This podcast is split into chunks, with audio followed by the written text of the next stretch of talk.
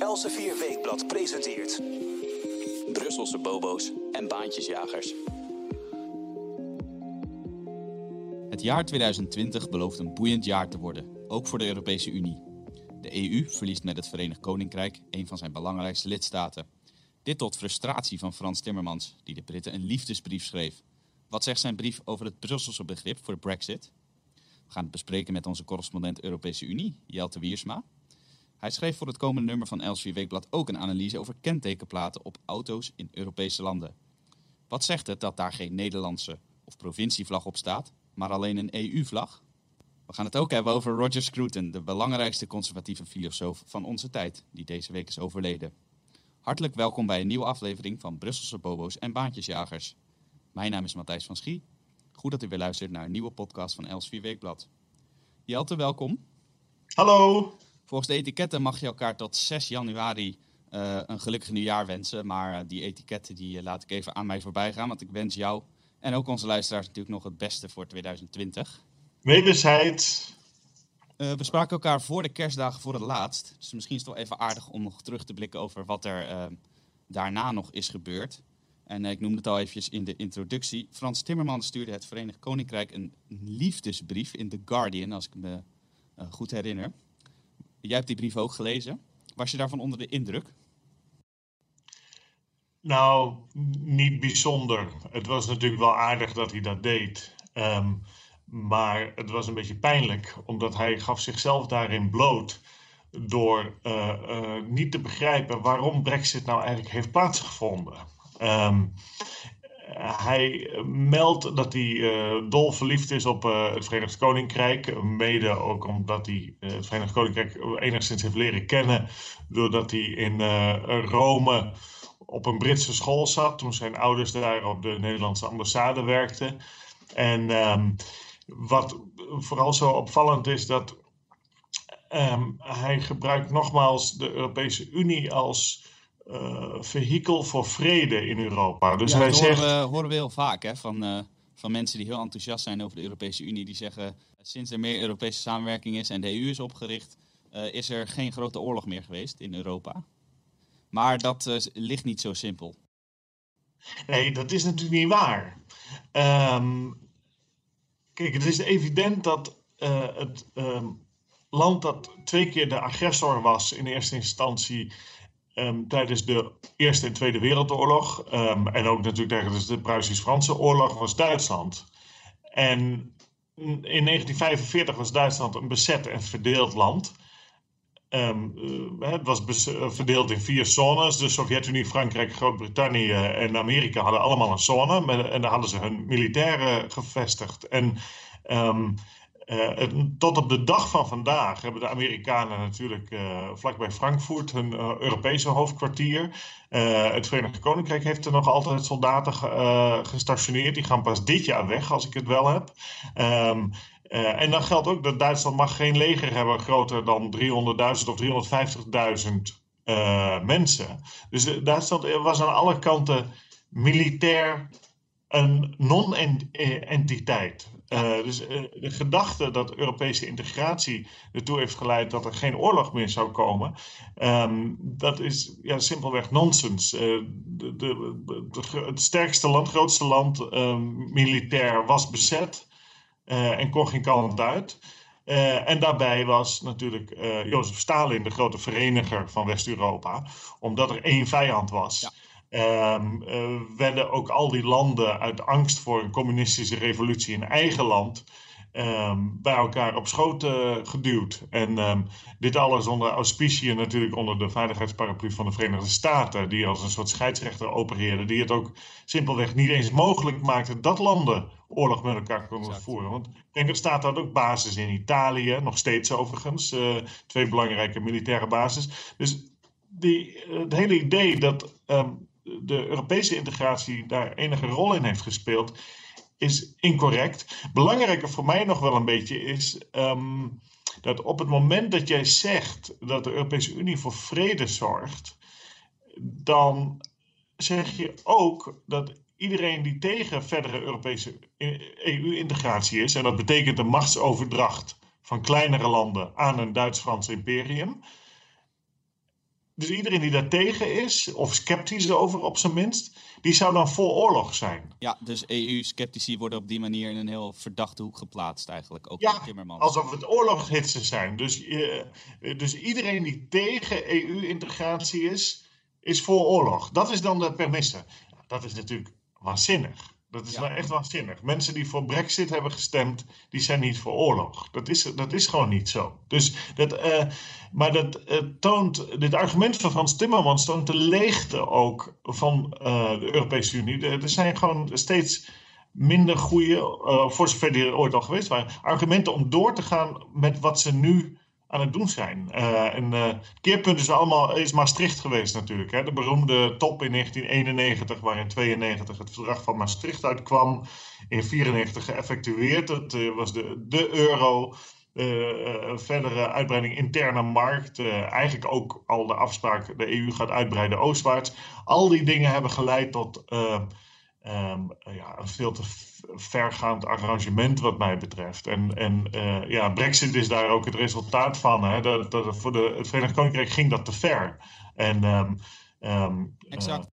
Je hebt het over Brexit en eh, in dat licht is het wellicht aardig om ook een, eh, een brief te noemen van Daniel Hannan, eh, een van de architecten daarvan. Eh, jij hebt hem geïnterviewd eind vorig jaar en hij heeft eh, Frans Timmermans ook van een eh, kritisch antwoord voorzien op zijn eh, liefdesbrief, voor zover je dat een, een liefdesbrief kunt noemen. Was jij wel te spreken over die brief van Hannan? Nou, wat, wat Hennen goed doet, eh, is aanwijzen dat Timmermans het niet begrijpt. Eh, die zegt dus van ja, ehm, eh, je kan wel een liefdesbrief schrijven en wij zijn ook dol op jullie, maar dat is helemaal niet relevant.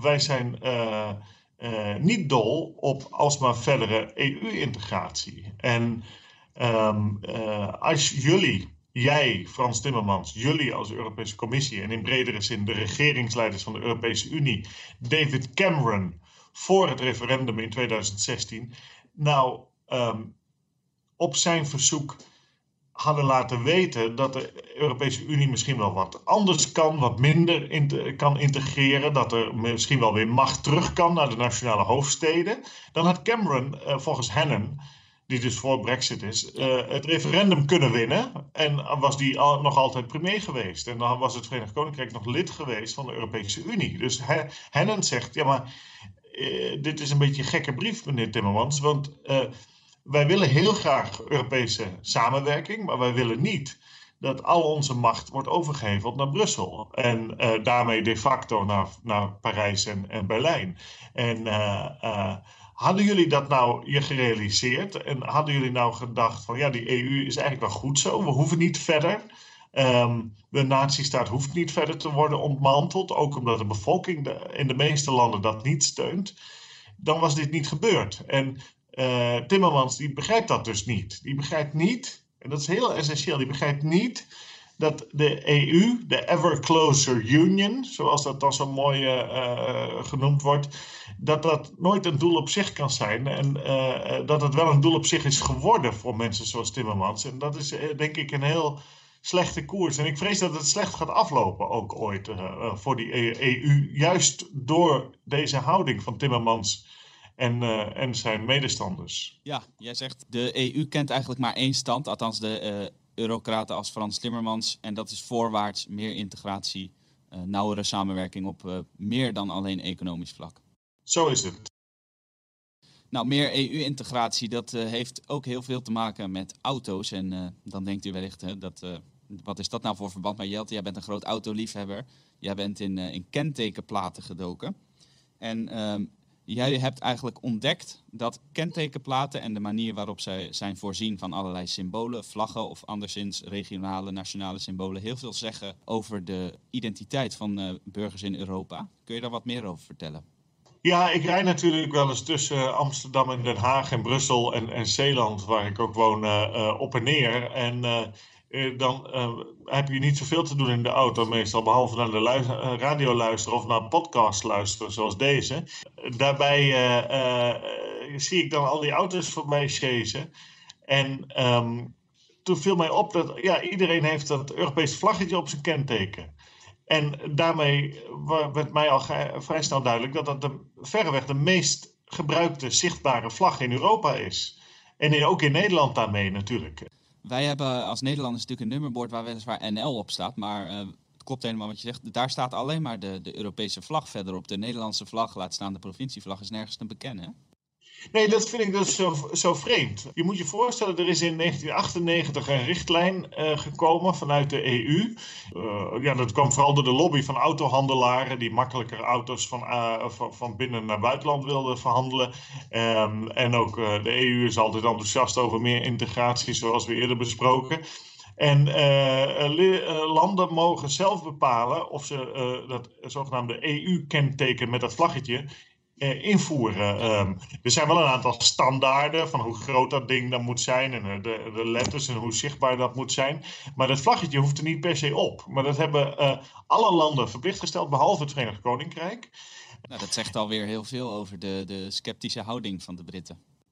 Natuurlijk, maar hoe kwam dat? En dat is wel interessant, dat, uh, wat mij betreft. Dat, uh, toen deze richtlijn werd gepubliceerd, kwam er oproer in het Verenigd Koninkrijk. En zeiden mensen: Ja, maar uh, ik, ik wil helemaal niet zo'n EU-vlag op mijn, op mijn auto. ik ga niet zo'n EU-vlag laten zien. Ehm, sterker nog, mensen zeiden: van ik wil graag mijn Schotse vlag op de, op de auto, of mijn Engelse vlag, of mijn Welse vlag. Dus in het Verenigd Koninkrijk is na die ophef uh, is mensen de keuze geboden. Uh, je kan of een neutraal kenteken, daar staat dus geen landenteken op of geen EU-teken. Maar je kan ook een kenteken kiezen met een Schotse vlag en dan SCO eronder, of een Engelse vlag en dan ENG daaronder. Um, als je dan naar het buitenland gaat, dus naar het continent, dan moet je wel een sticker erop plakken met GB. Maar uh, en deze reflex in het Verenigd Koninkrijk is, is niet uh, uh, exclusief overigens hoor. In, in Frankrijk ik bijvoorbeeld. al vragen, hoe zit het in andere landen? Het Verenigd ja, Koninkrijk is natuurlijk een, een uniek geval, maar in in landen doen ze het niet exact hetzelfde als in Nederland, hè? Nou, ik weet niet of het Verenigd Koninkrijk uniek is. Nederland kan wel eens uniek zijn. Ja. In, in, in, Frankrijk, uh, een land dat, uh, waar centralisatie van macht in Parijs een lange geschiedenis kent.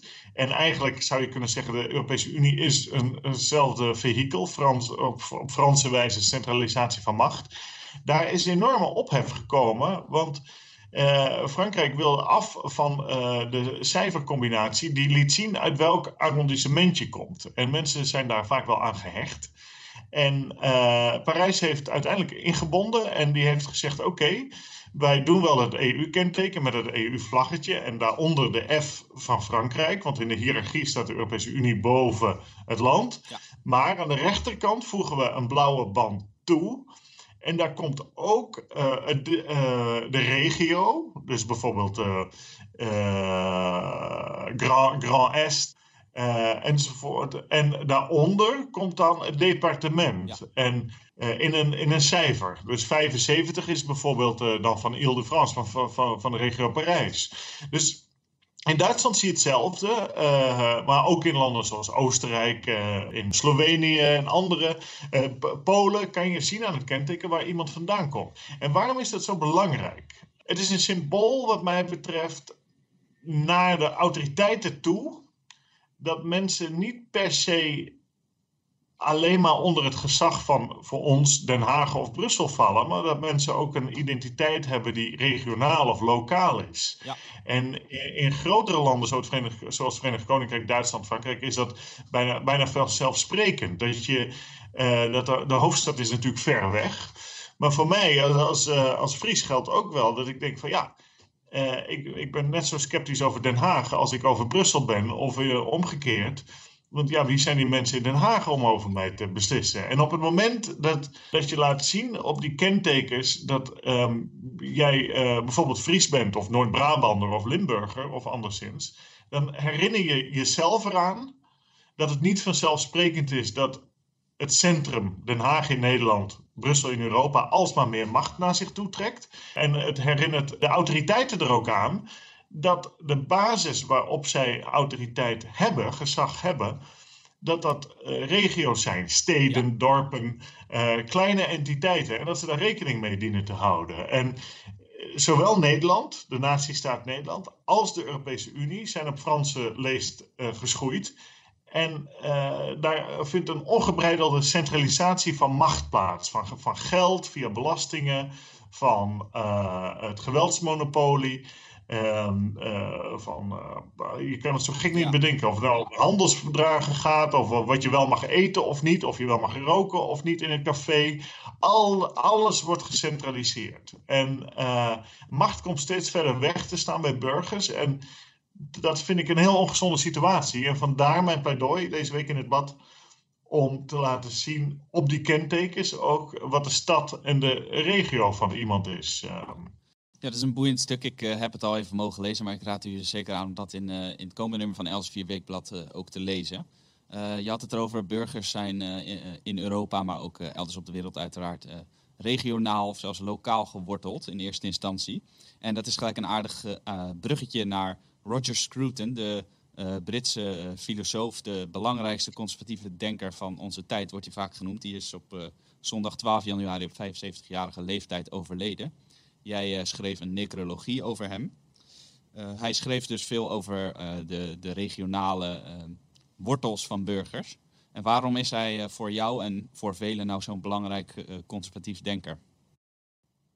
Nou, Roger Scruton die probeerde iets um, te doen wat velen geprobeerd hebben en weinigen gelukt is. En hem wel, is invulling geven aan, aan Plato's beroemde drieslag uh, uh, het schone, het ware, het goede. Um, ik heb de volgorde altijd verkeerd hoor, dus hou me de goede daarbij. Um, maar hij... Dat zal niemand je ehm, kwalijk nemen. Hij, hij, wat zeg je? Dat zal niemand je kwalijk nemen, die volgorde. Dank je. hij zei... Scruton heeft geprobeerd de wereld mooier te maken. En uh, in, zowel in zijn denken als in um, uh, de fysieke omgeving. En um, wat heel belangrijk daarbij is, is dat uh, hij zei ooit: als u depressief wordt door alle lelijkheid om u heen, dan heeft u gelijk. En de lelijkheid, zowel qua denken, bijvoorbeeld de Sovjet-Unie, waartegen hij zich hevig verzette in de jaren 80 ja. of 70 en 80. Hij smokkelde brieven naar uh, inwoners van de Sovjet-Unie in Tsjechië bijvoorbeeld, waar hij later ook een, uh, een onderscheiding voor heeft gekregen. Jazeker, ja, veel meer. Hij ging zelf vaak achter het ijzeren gordijn, meestal naar Tsjechië, ook wel naar Polen. En dan gaf hij in het geheim stiekem dus les aan uh, studenten die op de universiteit alleen maar Sovjet-propaganda kregen te horen. En die studenten voeden die als ware op, leiden die op in schoonheid. Schoonheid van denken, uh, de waarheid. En, um, uh, dus dat deed hij politiek in die zin. Dus een filosoof die ook man van actie is. Dat ja. zie je zelden. Is hij ook voor geredderd uh, door Queen Elizabeth in 2016? Ja, maar dat is wel naar een hele lange strijd geweest. Ja. Deze man heeft decennia moeten knokken om door te breken. Dat is pas eind jaren negentig gebeurd. Hij, in de linkse tijdsgeest werd hij gezien als een soort rechtse rare reactionair. Terwijl de man alle, allerminst, uh, allerminst zo enggeestig is. Hij was juist heel breed. Want hij probeerde niet alleen de, de, uh, de schoonheid uh, van het denken te verspreiden. En, en tyrannieke, centralistische ideologieën zoals de Sovjet-Unie daarmee het communisme neer te halen. Hij deed het ook in zijn eigen leven. Hij heeft, um, um, hij heeft een boerderij gekocht en uh, even ten westen van Londen. En daar heeft hij zijn eigen utopia gebouwd. Dat werd wel Screwtopia genoemd. Waar hij met dieren leefde, zijn vrouw, zijn kinderen. Waar hij op zoek was naar de, de, de, schoonheid van het leven. En die schoonheid uitte zich in in het drinken van wijn, muziek. Hij heeft twee operas geschreven. Hij speelde zelf uh, verdienstelijke piano en speelde ook in de, in de kerk. Hij probeerde het christendom ook weer te benadrukken als, als drager van liefde en schoonheid. Um, en hij ontleedde alle flauwekul van links. En, en dat maakt hem ronduit gehaat in het Verenigd Koninkrijk. Dat valt niet te onderschatten. Hij kreeg in het buitenland meer waardering vaak dan, dan in eigen land. Ja, hij werd gehaat. Dat uh, was ook te zien in zijn uh, laatste volledige levensjaar. Want uh, ik geloof dat hij door de Britse regering uiteindelijk is ontslagen. Omdat hij was beschuldigd van eh, racistische uitspraken die hij had gedaan. Of columns die hij had geschreven. Wat uiteindelijk gebaseerd bleek op citaten waarin geknipt was. Hoe heb jij die, die controverse rond, rond hem zo in zijn laatste levensjaar gevolgd? Ja, dat was tekenend. De New Statesman, een, Brits weekblad, stuurde een verslaggever naar hem toe, een plaatsvervangend hoofdredacteur, geloof ik zelfs. En die, die was maar op één ding uit: Roger Scruton zwart maken. En die heeft urenlang zitten vragen over citaten die hij ooit gegeven heeft ja. uh, van vroeger. En probeerde hem als homofoob, nationalistisch, racistisch, vrouwonvriendelijk en weet ik wat neer te ja, zetten. Ja, Steedsman heeft toen een verhaal gepubliceerd. Het was gewoon een leugen, uh, was gewoon een leugen dat hele verhaal. Um, daarop uh, is uh, Douglas Murray, die ik goed ken, die ik ook citeer in het stuk De Necrologie die ik over Scruton schrijf.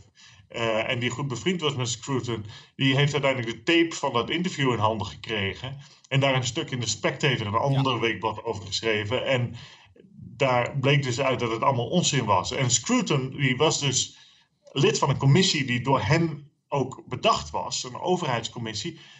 Uh, building Better, Building Beautiful. Om mooiere huizen te bouwen in het Verenigd Koninkrijk. Mooiere kantoorgebouwen, mooiere uh, boerderijen. Voor Nederland zou dat ook heel goed zijn. Want moet je kijken hoeveel lelijkheid wij zien met al die boxen uh, aan distributiecentra en zo. Waarom doen we niet ons best om iets moois te creëren? En dat was zijn oproep de hele tijd. Waarom creëren we niet iets moois? Waarom hebben we geen klassieke muziek in winkels, maar van die vreselijke popmuziek? Waarom hebben we, eten, we, eten we smerig voedsel terwijl er zoveel prachtig voedsel te krijgen is? Waarom leven we niet in harmonie met de natuur? Hij was in die, die zin, um, zaten er heel veel, dat begrijpen veel mensen van links gek genoeg niet, er staan heel veel linkse elementen in deze man. Ik denk als jij GroenLinkser bent of in die sfeer zit, dat jij heel veel aanknopingspunten bij Scruton kunt vinden. Uh, maar hij was ook eh, omstreden omdat hij erg sceptisch was over Margaret Thatcher. Um, dus de Tory Party, de conservatieve partij, die waren ook niet altijd zo fan nee. van Scruton. Want hij onthulde hun eigen inhoudsloosheid. Uh, en dat is nou een keer uh, zo bij veel politici, dus daar zit niet veel achter, achter hun, uh, hun slogans. En hij onthulde ook dat Thatcher een, een, grote fout heeft gemaakt, dat die ruilde staatsmacht in voor macht van multinationals. En dat vond hij heel onverstandig. Hij wilde juist staatsmacht inruilen voor kleinere identiteiten, entiteiten, zoals de, de bakker op de hoek, kleinere bedrijven, familiebedrijven en niet Goldman Sachs, uh, Shell enzovoort. Dus hij, in die Tory Party lag hij ook helemaal niet goed. Dus hij had eigenlijk geen vrienden in ja. die zin. Het is ook een politiek onafhankelijk man dus, Scruton. Volledig. Werkelijk waar een verrijking voor elk mens om dat te lezen. Of je nou links bent, rechts, progressief of conservatief, dat maakt niet uit. Er zit zoveel van waarde in. En iedereen die schoonheid ambieert ten opzichte van lelijkheid in denken, maar ook fysiek, uh, qua hele levensstijl, um, uh, dan is Scruton de leidsman. Uh, en hij heeft dus inhoud gegeven aan het, het, goede, het schone, het ware van Plato. Hij heeft daar fysiek inhoud aan gegeven, dus tegen de communisten te vechten. door zijn Scrutopia te, op te richten en te laten zien, voor te leven als het ware, hoe, hoe je kan leven, hoe je ja. mooi kan leven, hoe je het leven waardevoller kan maken. Ja, dat Scrutopia werd ook uh, gisteren, meen ik, in uh, NRC Handelsblad, gisteren, dat is dan 13 januari, bezongen door Thierry Baudet.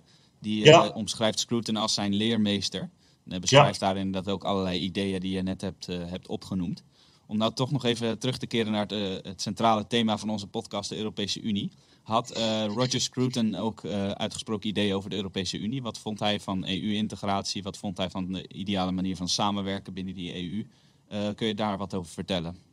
Ja, hij was daar heel sceptisch over natuurlijk, omdat dat een centralisatie van macht is. Juist om die reden. En omdat het regionale eigenheid, lokale eigenheid verwoest. En daarmee diversiteit verwoest. Hè. Het woord diversiteit komt tegenwoordig uit linkse hoek, maar is historisch natuurlijk een conservatief woord. Diversiteit, dat iedereen op zijn eigen landgoed, elke edelman hè, in pre-democratische tijden op, op zijn eigen landgoed zijn eigen baas was. En zelf bepaalde hoe zijn huis eruit zag en zelf bepaalde hoe, hoe die dingen deden. En dat heeft Scruton erg benadrukt. Ja. En, uh, en hij kende natuurlijk de Sovjet-Unie goed.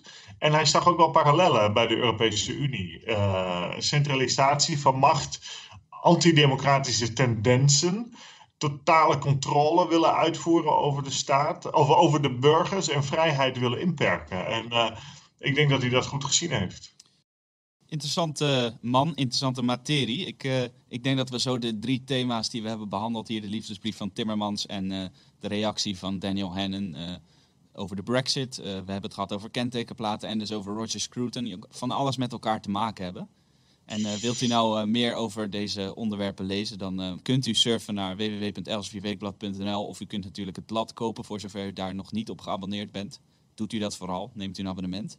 En neemt u ook een abonnement op uh, onze podcast, Brusselse Bobo's en Baantjesjagers, elke week met Jelte Wiersma. Uh, u kunt zich abonneren uh, via Spotify of iTunes. Of u kunt surfen naar www.elsevierweekblad.nl slash podcast. Jelte, ik wil je hartelijk danken voor jouw uitleg, jouw interessante verhalen in het nummer ook. Nogmaals, leest u die vooral. En blijft u luisteren naar deze podcast. Hartelijk dank voor het luisteren. Mijn naam is Matthijs van Schie. Tot de volgende keer.